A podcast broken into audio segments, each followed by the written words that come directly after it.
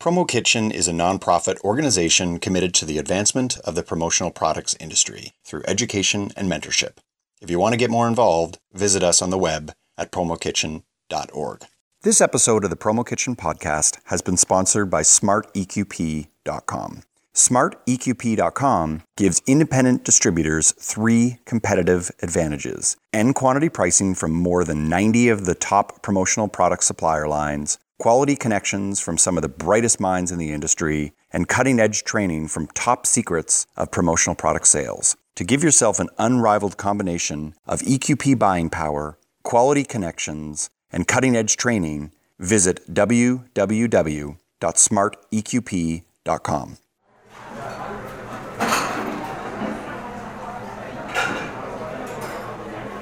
Hello, everyone, and welcome to the Promo Kitchen podcast. We are a community inspired conversation featuring guest suppliers, distributors, and service providers discussing insights into the $20 billion promotional products business. My name is Mark Graham, co founder of commonsku, and I'm joined today by Jessica Hutwelker with Sunrise Identity. Today, we have the pleasure of speaking with Brittany David, currently Vice President of Sales at Snugz USA in Salt Lake City. Brittany has just finished an exhausting campaign for the PPAI board where she was recently elected to one of the supplier board seats. Congratulations, Brittany. Brittany is no stranger to the industry, having got her start right out of college when she joined Sage in 2006. In 2011, she moved over to the supplier side when she joined Snugz USA. Her rise throughout Snugz has been swift as she has moved from national account manager to national sales manager to her current role as VP sales. Brittany also stands out in the promotional products industry as a millennial business executive. It's well known that our industry is aging, and there is no question that our future success depends on recruiting fresh young faces into our ranks. Today's episode will explore this theme as well as many others. Brittany, it's a great privilege for us to welcome you to the program. Well, thanks. How's it going? hey, how are you doing? It's great to have you here, to have a board member, a new board member speaking with us. Thank you. Oh, thank you. I'm excited. Yeah. Well, why don't we start off with an easy one? Brittany, I'm always curious to know how people got their start in their industry. Like what led you as a young graduate from college to join the crazy promotional products industry?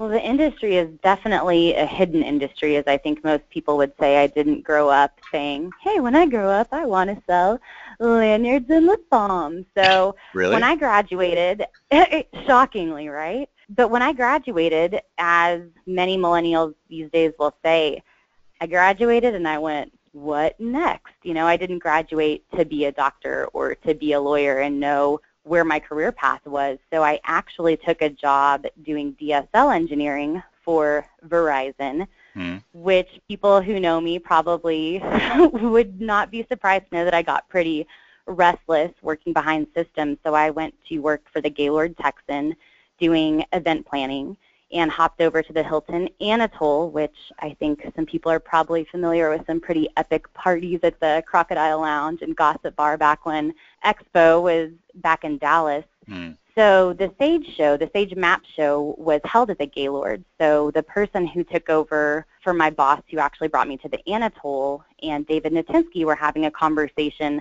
about looking for an event coordinator for Sage, and she threw my name that way, and they reached out and you know, I wasn't really tied to anything being in my early 20s and figured, you know, it's an opportunity and went in and interviewed and said, you know, why not? It seems like a great company. I still don't exactly know what they do, but, you know, seize the day. Let's see what's out there.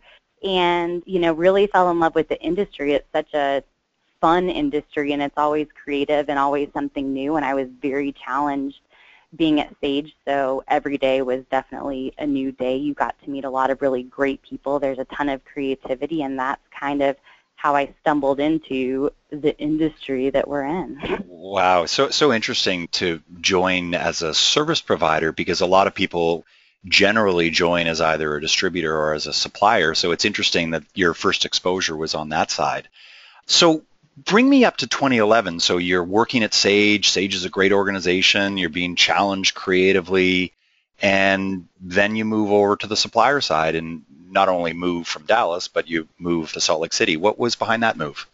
You know, it's funny because I was very happy and very content and still very challenged being at Sage. I mean, there's great leadership, great people who I miss and talk to still daily or weekly. But Sidra was also a close friend of mine who worked at Snugz mm. and said, hey, you know, are you happy in your job? I'm like, yeah. She's like, well, what do you think about, you know, coming over to Snugz? And it's kind of like, what do you mean? You know, she, well, you can move out to Utah, just like move from Dallas to Utah. Okay, that sounds like a really great fit for me. but the more and more that we talked, it was just another opportunity and another challenge. And I think that as you talk about the millennial workforce, a lot of people are just looking for challenges and opportunities and really great fits with culture. So it was something that, again, my brother had already moved out to California from Texas. My parents had recently moved from Florida, so there wasn't any immediate family or anything holding me back other than a lot of great friends and a great job. And I said, you know, why not? It was just another opportunity, and I figured I'd capture it and see where it led. And I've been really happy with the decision and the opportunities that Sidra and Brandon gave me kind of to lead up to today. Yeah. I'm curious, do you see the industry in a different light now that you're on the supplier side coming over from the service provider side? I think there's definitely new perspectives and even talking with my friends at Sage, kind of picking their brains and hearing what they have to say. I think there's a lot of light that has been shed being on this side where I do have a lot of other opinions or, or just knowledge from actually being in it. I think until you're in the day-to-day grind, you have a very outside looking in point of view until you're actually in it all to understand all of the nuances and reasoning behind different decisions. Right. Yeah, no, absolutely.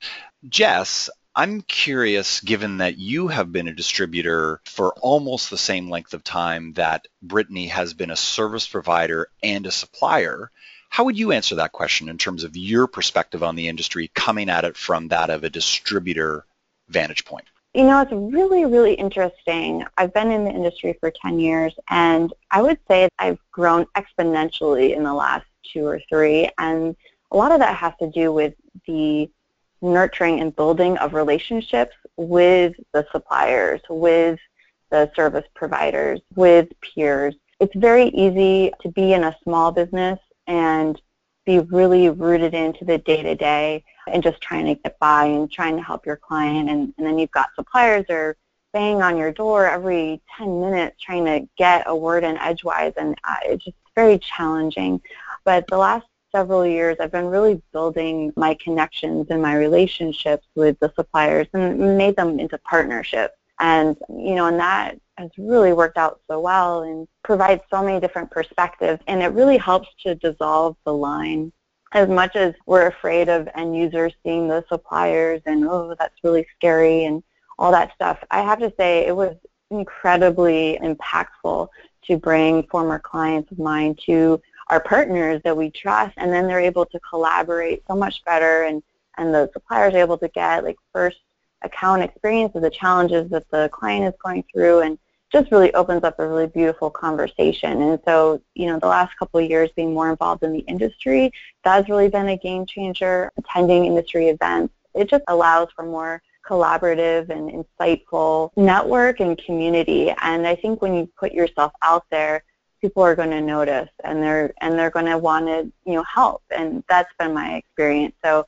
it's very easy to be stuck, your head in the sand, and just trying to get through the day. But there's something so much bigger that our industry has to offer that when we, you know, when we look up and, and step in, it really changes things.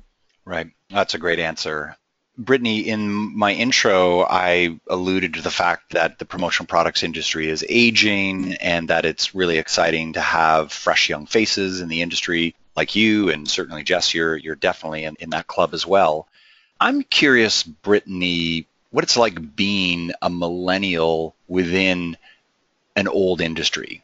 How does it make you feel from you know seizing opportunities, from interacting with people across different generations? I'm curious what your experience has been like.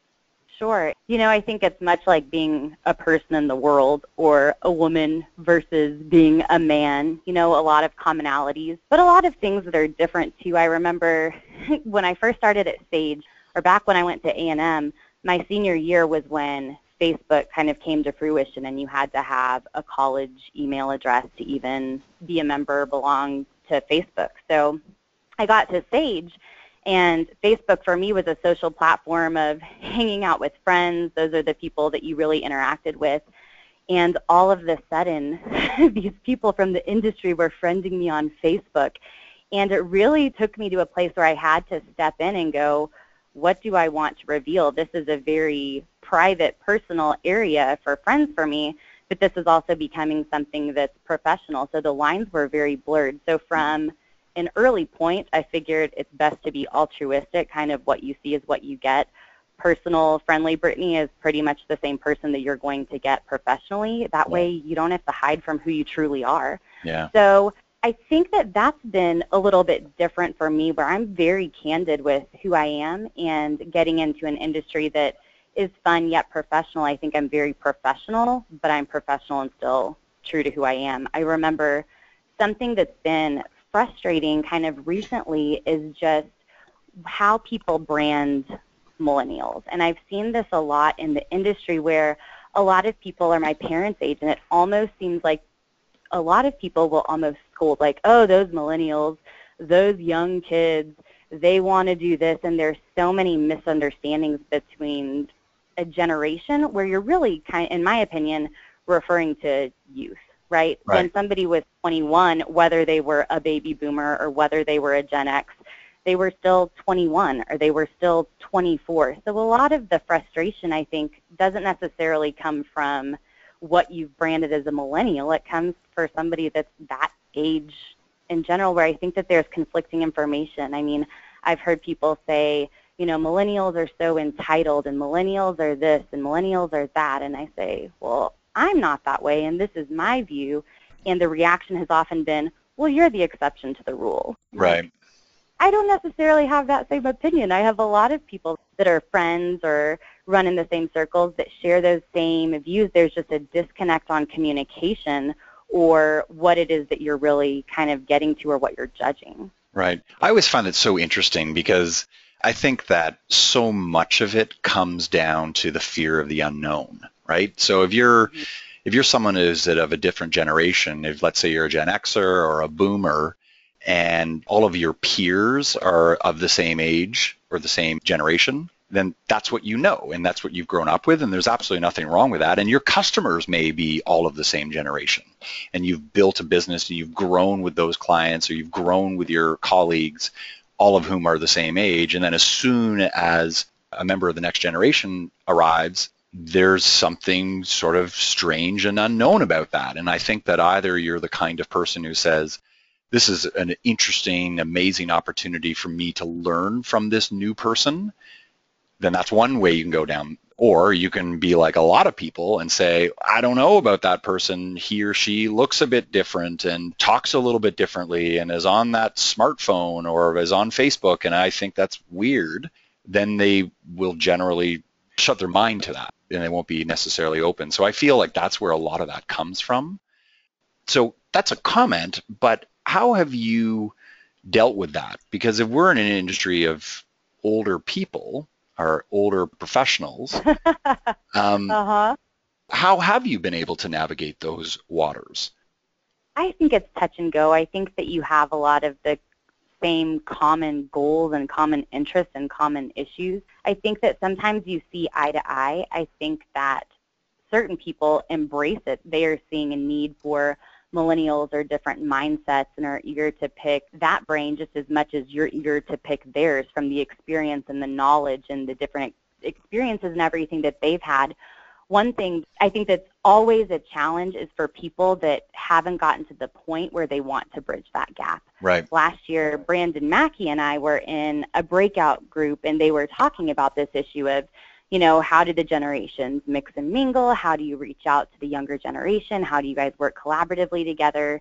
And a man who I respect very much in our industry had said, yeah, my daughter's a millennial, and I keep trying to teach her the value of selling face to face and that she doesn't need to do everything online and she doesn't need to do this. And I think that a lot of younger buyers are saying, I understand that you're telling me that there's value in face to face. What I'm telling you is that I want to buy online and I want you to update me via text. You're at a crossroads, so either you choose to adapt to that or try to convince somebody to adapt to you and you get to make a choice. But I think that there's a lot of crossroads where you have some people that really see this generational phenomenon as an opportunity and a lot of people who see it as an obstacle. And yeah. I think that's where you're also going to see in the industry where companies are focusing on marketing, how they're adapting and how they're changing their businesses to growing buyers. Because I don't see a struggle with working with anybody in our industry that's deemed older. You know, mm. I think that there's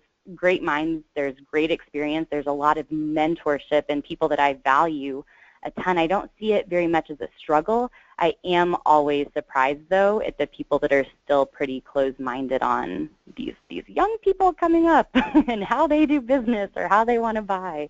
Right. But overall, I think that we're all just people in it together. You know, you figure out how to, whether you're a man or a woman or you're 21 or 65 you know, you're all just in it together trying to figure it out. So, on that note, you're a VP sales of a large entrenched supplier who's been in the industry for some time now.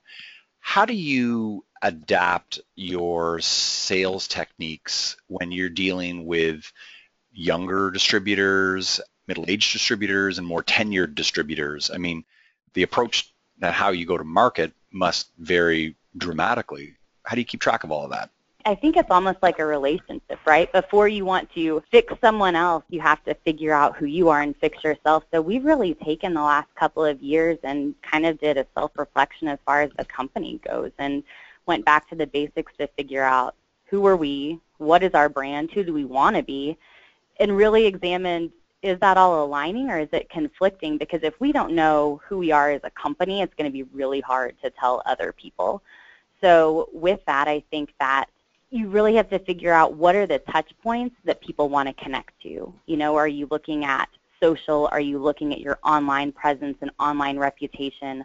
Are you looking at being able to communicate via phone, via sales calls, also via Skype? I mean, recently I did a Skype call with somebody, but really figuring out what are the best ways to communicate and get people information and figure out how you can do that on all platforms and all different customers that you're speaking to and adjust and be adaptable. I think that it's a very fluid way to communicate and ask people, how do you want to communicate? If you want a phone call, I'll pick up the phone and call you. If you want a text, I'll text you. If you want to do everything online, let's try to build a really user-friendly platform that's quick, efficient, gives you as few touch points as you need, having to navigate away from that if that's the way you want to do business, because really it's about your customer. You know, you have to figure out what's the best way to communicate to them. I think you also have to pick who do you want your customer to be, right? right? Some people might not want a millennial customer, and that's their choice, or somebody might not want to deal with people that are older. However you want to classify people, but you have to figure out who you want your customer to be and then adapt towards their needs.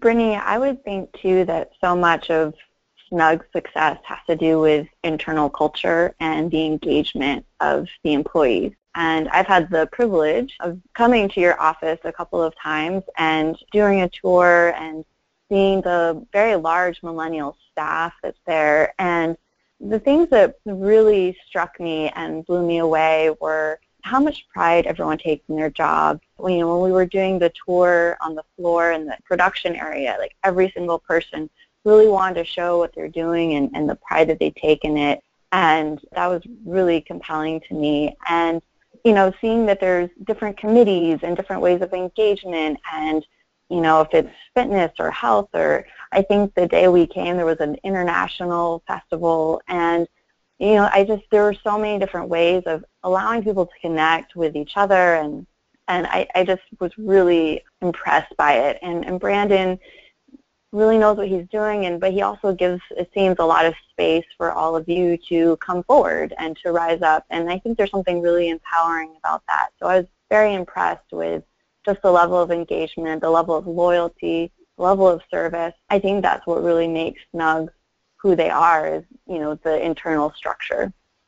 Yeah, you know, and Brandon, he's an amazing leader, and I learn so much from him every day, but he is also a really kind person, and he's not flashy, he's not in your face, but he has a really big heart, and he cares about all of the employees he has and values everybody. And I think that that's another area that we've really focused on with culture. I mean, you could have a job anywhere, right? You can collect a paycheck anywhere, but going back to retention and people just enjoying life, you've got to make work fun because we all in this industry work really hard. This is a 24/7 industry. It seems like we never turn off. And I know that that is kind of how our world is going these days, but being in this industry, I mean, man, you work really hard for the business that you get.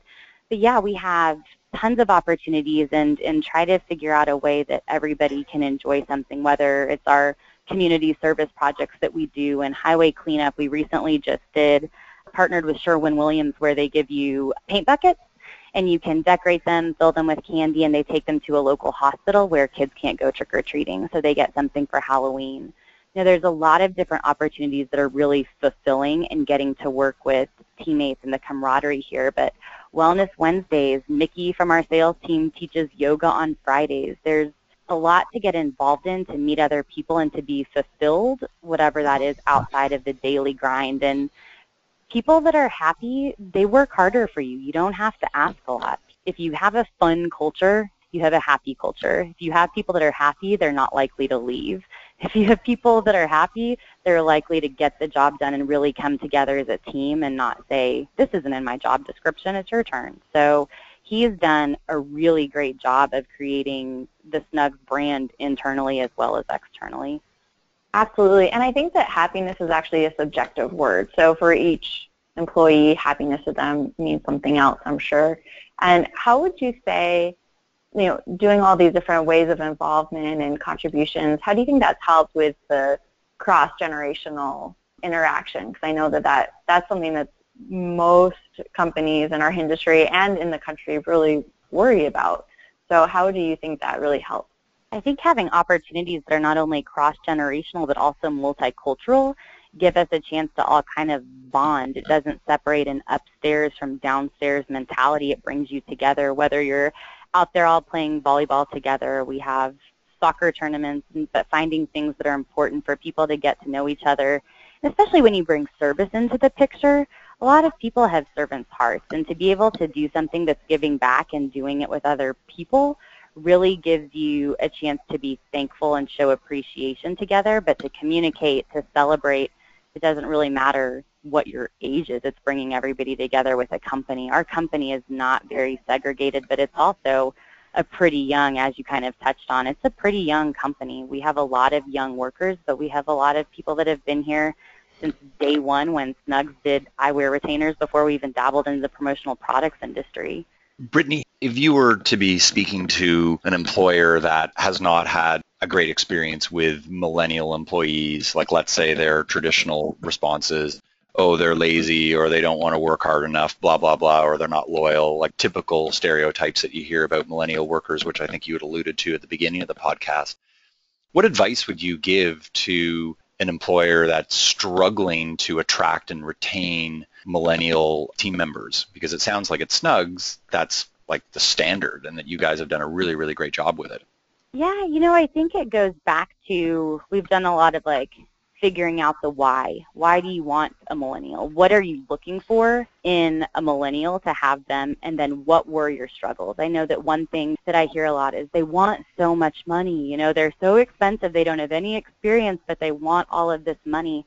But kind of digging deeper to say, what do they want? What does that mean? I mean, graduating from college, I had friends that didn't have any specialized degrees that made $80,000. You know, they didn't have any experience except for maybe having a job at a restaurant or part-time job in college. So those jobs are out there as much as people think that they're not.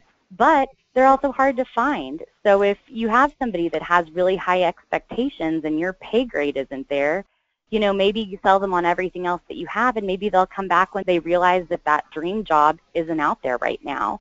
But with that, that's something that's important to somebody, I think you can also easily set up, you know, that's not where we are now, but what value can you add? What goals can we set? How can we get you to where you want to be financially? Or people that are lazy, have you given them challenges or have you really put them into a role that's very monotonous that possibly doesn't even provide great training? How do you connect with that employee to figure out what are they motivated by, what keeps them going? Because as you're challenged, and that's another area that people will hit on for millennials, is they're looking for challenges, they're looking for opportunities. Those aren't things you're providing. It's probably not going to be a good fit anyway. If you want retention and you talk about people leaving, people usually don't leave a job if they feel like they're compensated and fulfilled, whether it's monetary, whether it's work-life balance, you know, whether it's the service aspect of it, whatever's in their hearts, it's important to them. So I think it's important to identify from the get-go what gets them ticking to figure out how do you decide if you want to adapt to that because there's a lot that people can offer and very new insight just because they might be lacking experience sometimes that lack of experience breaks barriers because there's no preconceived notions it's a completely different point of view so i do think that there's also a lot of value in the lack of experience if you have somebody that's a hard worker and that's smart and that's you know ready to give their all for you I totally, totally agree. And I think that there's something to be said there. I think there is that little bit of extra work at the beginning for managers to sit down with their employees and figure out like, you know, what does motivate you? What would make you feel fulfilled here? What are some talents or skills maybe we're not aware of that go beyond your scope of your job right now? And let's get something together. Let's put a plan together. And I think it, is more effort and it, it is taking more time to spend with them. But I think that that's so important so that you care beyond their job description and you see their potential and where they can go from here to two years from now because I think that's what they're looking for. And, and if you think too about parents in our generation, they were more involved and they did care and it was a lot different. So it's not just showing up for work and clocking in and clocking out. It shouldn't be. You know, I think there's something to be said about the quality of work that comes out of people who are actively engaged and feel like that they're valued for where they're at. So I totally agree with that. Not all millennials are the same either, right? Millennial is a very right. big word to describe a generation. So keeping in mind to treat people as individuals. There's no magic millennial wand that says, if I follow step A, B, and C, I have this new perfect millennial employee and we're all happy and we're working together and I suited that need. It's really going back to treating people as an individual to figure out first of all, if you're even going to be cohesive in what their needs are and what your needs are and being transparent to move forward. Absolutely. Hey, Brittany, I want to switch gears a little bit here and talk a little bit about your campaign for the PPAI board, which congratulations again and uh, being elected. It's very well deserved and must be very exciting. I took a look at some of your campaign materials and I wanted to read something and then ask you a question about it. So on your, oh. yeah, there you go. Nothing incriminating. Don't worry about it. It's all in the oven. um, so on your campaign materials, you say, quote, the face of our industry has changed dramatically over the last decade. We need to develop slash implement an effective plan to address disruptive business models such as Amazon, Zazzle, and Alibaba. We also need to educate the millennial generation raised on high-speed internet and smartphones on our value add and adapt to buying needs before we become obsolete. The answer to this is likely a significant investment in technology. Both of these issues affect our entire membership base, whether you're a supplier, distributor, or business service provider close quote or end quote. so that that's that's awesome, and I was super charged up when I saw that and then just read it now. I mean, there's obviously lots and lots of questions from this, but why don't I start with one of them, which is how do you see Amazon, Zazzle, and Alibaba disrupting our business either for the negative or for the positive?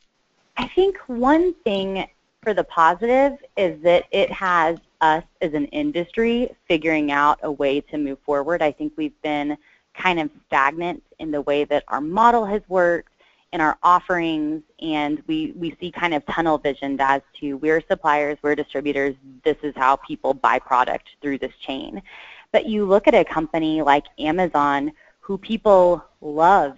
Amazon, you know, they have great service. If you have to return something, no questions asked, you get a refund. The box that you get gets there within two days. You get a smiley face on your box. They have built this brand that I think this year they actually surpassed Walmart as the most valuable retailer.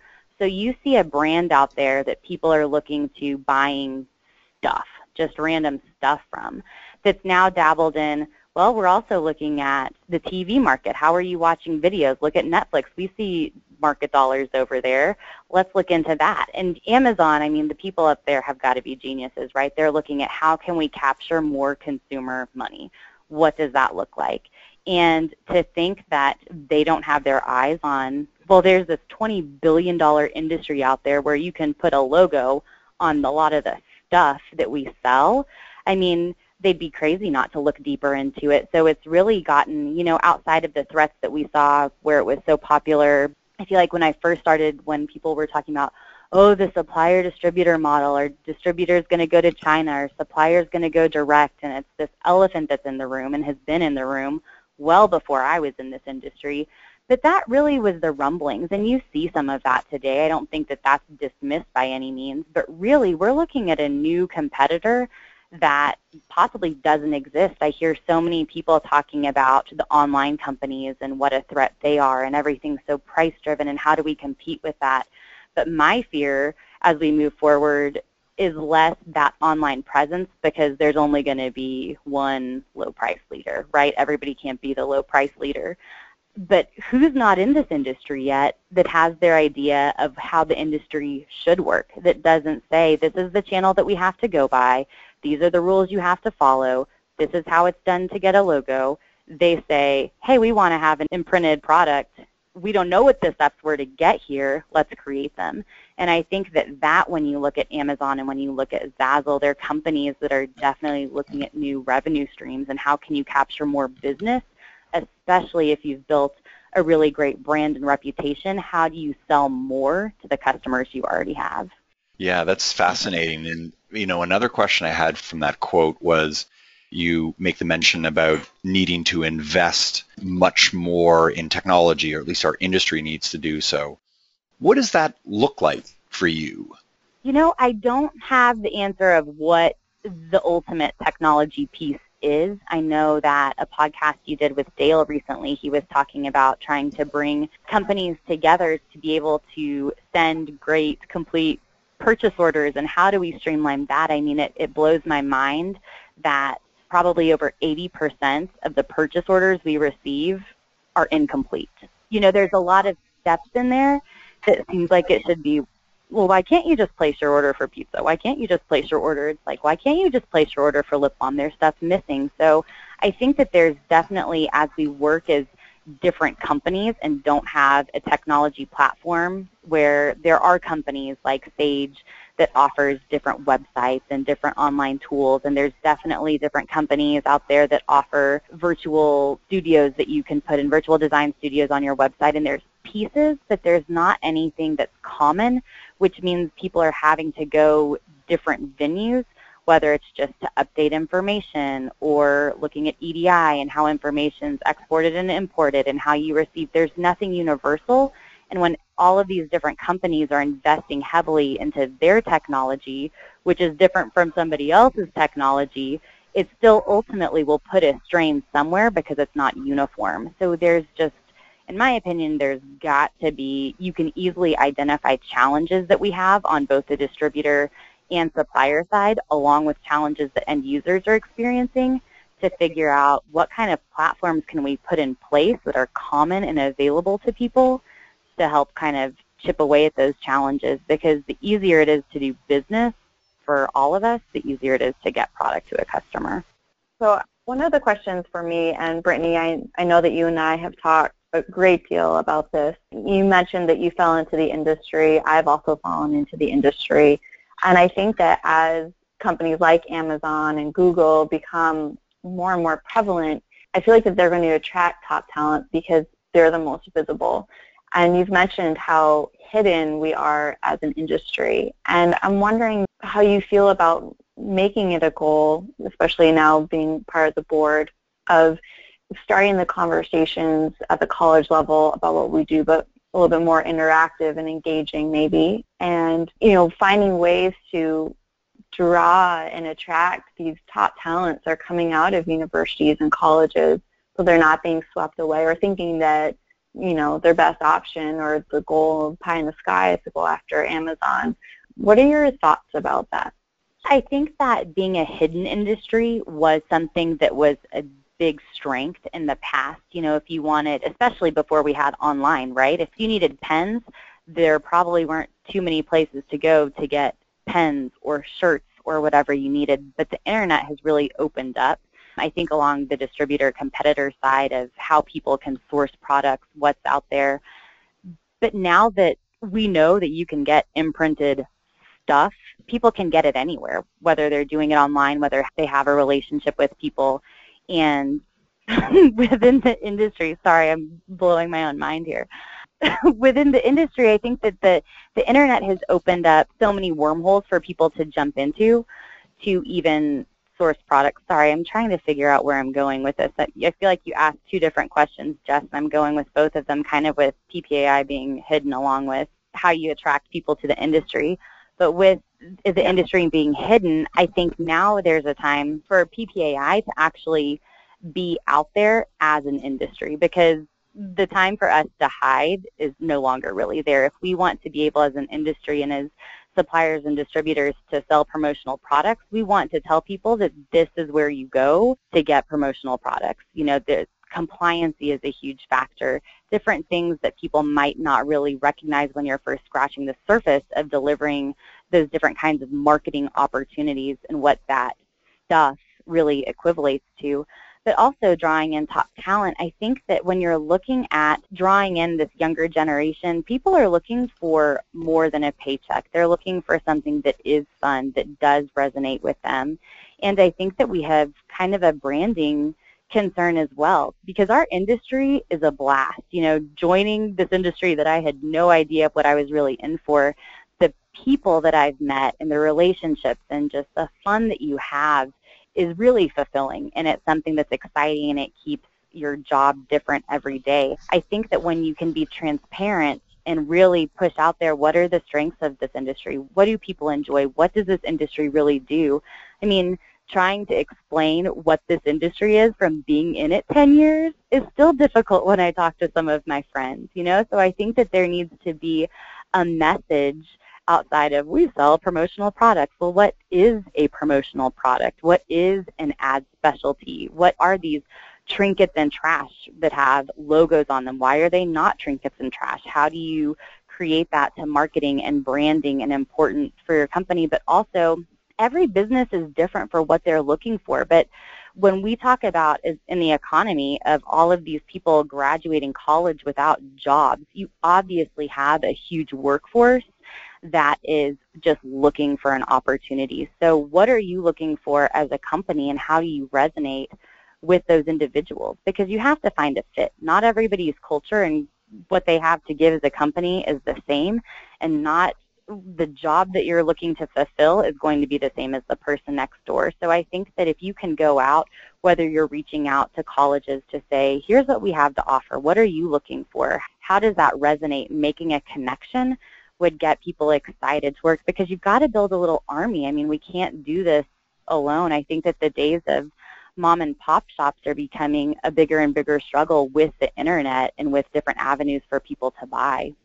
When you think of the online players, Brittany, do you see that like if Amazon for instance decided to get into the business like formally and I know that they're sort of nipping at our heels a little bit I know they've got like kind of a custom side but it's not formally promotional products, or at least as we know it. I'm curious as to your view as to who wins and who loses when Amazon decides to come into the business. Is it A, the supplier because Amazon can just go and source its own products and, and sell direct, or is it the distributor because Amazon will just get direct access into the back end of Snugz. Snugz will give spectacular pricing to Amazon because they demand it, and there's also technical efficiencies to, you know, perhaps justify those price savings. Is it the distributor who then loses, or is it the supplier loses? I'm curious. I think you lose everywhere, to Yeah. be quite honest. I think that if Amazon, I mean, you could have supplier partnerships that feed directly into Amazon, no doubt.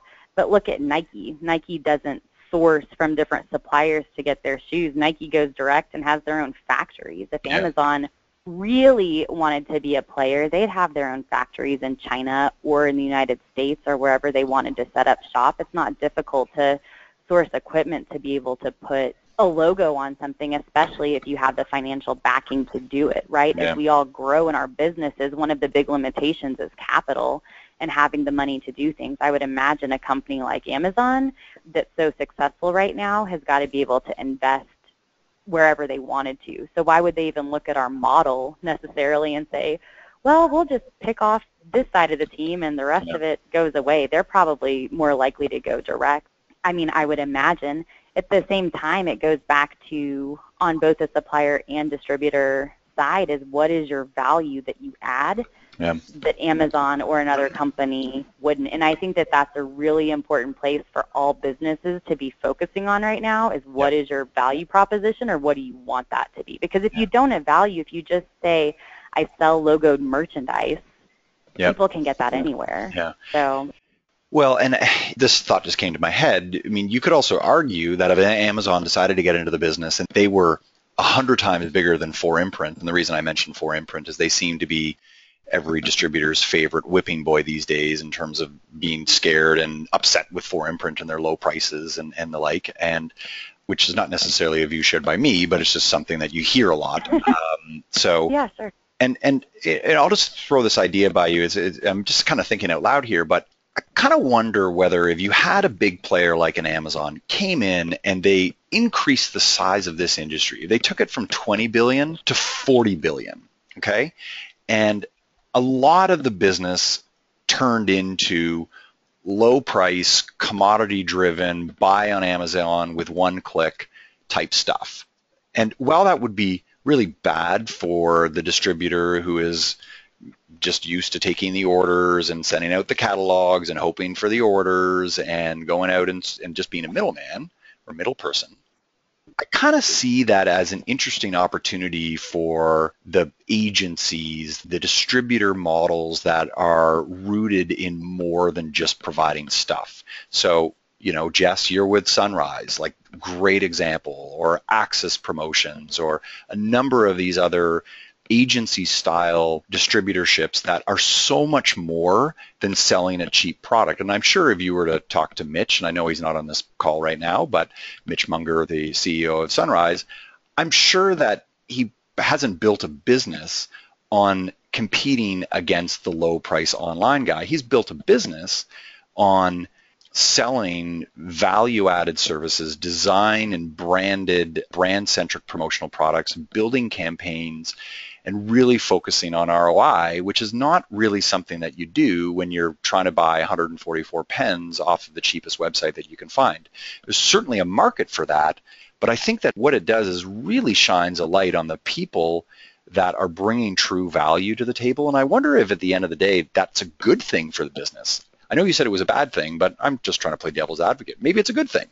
And maybe it's a good thing for the people that have really thought deeply and conscientiously about the value that they bring to the table. And good on them if they increase their business in that climate.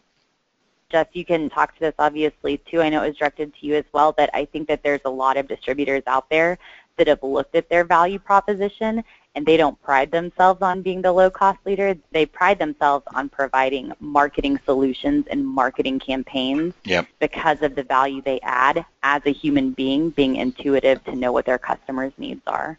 Yeah, absolutely. One thing that I wanted to add to what you both said is the importance of culture. You know, Amazon right now is dealing with a huge snafu about what their culture is and the burnout rate and the turnover and the low retention. And, you know, me being in Seattle, like we hear that over a hundred new people are being hired by Amazon per week. And, you know, the general turnover is about 18 months and you know, Amazon doesn't really care. I mean, it could, maybe they do, but, you know, they want the best, they want the most, and it's just, it's a different environment than Google. You know, Google really prides itself on engagement and, you know, all these great, great values, core values. that's not the Amazon structure.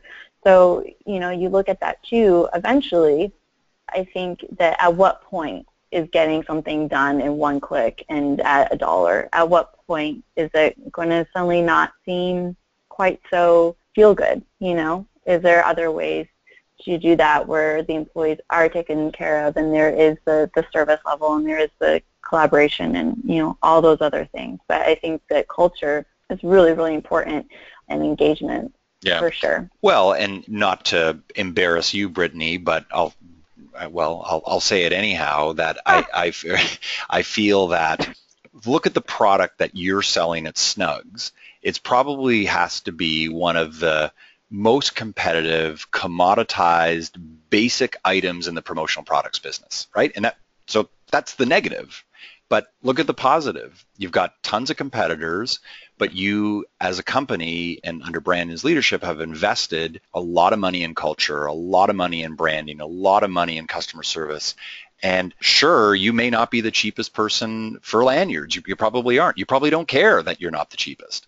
But I think what you're seeing is that your business is continuing to grow, is continuing to take off because you're offering incredible value for the price that you're charging.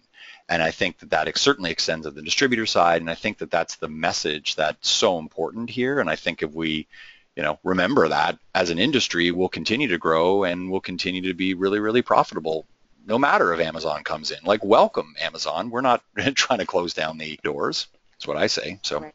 I think you kind of hit the nail on the head is you have to be competitive and you have to be fair but you also have to add some sort of value if you're not the low-cost leader. So going back to that, you just have to examine what is that value, what do you think that value is, and does that translate into being value that people need? Right. I think that one of one of my favorite favorite stories of all time of being in this industry, and it has to do with Snugz, and I've told it many times, but it's I would be remiss not to mention it on this podcast with Brittany, is that last year my largest client, they had an annual golf tournament and it was unusually hot and sunny. Normally it's rainy. And the client called me and said, we need 7,000 one-ounce sunscreen bottles tomorrow. Can you do it? And I think it was like noon. It was something insane.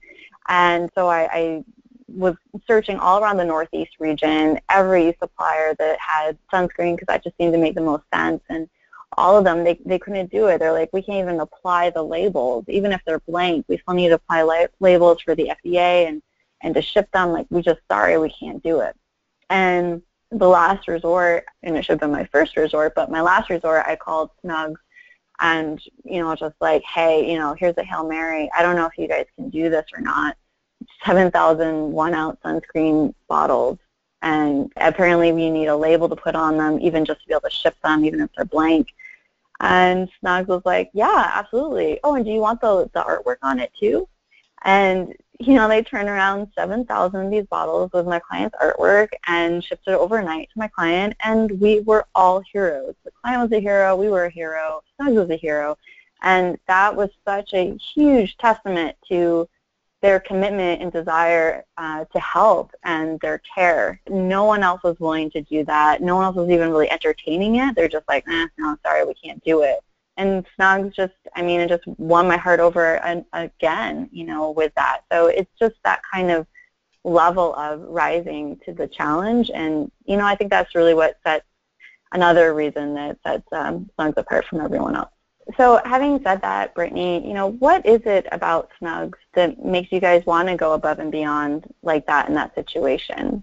You know, I think that Snugz wants to be everybody's go-to where it's not just things that are last minute or just Hail Marys. We want to be a true partner for people. You know, we want to be in business 5, 10, 15, 20, 50 years from now. And unless you really invest in your customers and do what it takes to get what they need, I mean, you're you're going to be out of it. And we definitely one of our core values is do whatever it takes. You know, be a good person. Integrity is top of what's on our list, but do what it takes to make it happen. And I think that we give people a lot of empowerment and a lot of resources to do what it takes to get the job done.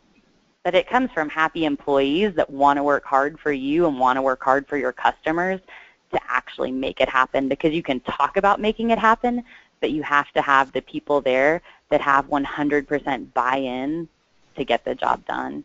In looking at the time, it's hard to believe that we've blown past our normal like 45 minutes that we do this. And so, Brittany, we certainly don't want to overstay our welcome. Always like to end these podcasts with a question or giving our guest the last word. So if people want to find out more information about you, Brittany, or if you want to say any parting words to the members of the Promo Kitchen community, I'm going to turn things over to you. Well, sure. I think kind of last words and going back to our conversation is I think that right now it's really a time for everybody to take a look inwards to figure out what is the value that you offer. I think that that's an important area to focus on to figure out how you thrive and how you move forward. I also think going back to something that separates our industry from other industries is really true partnership.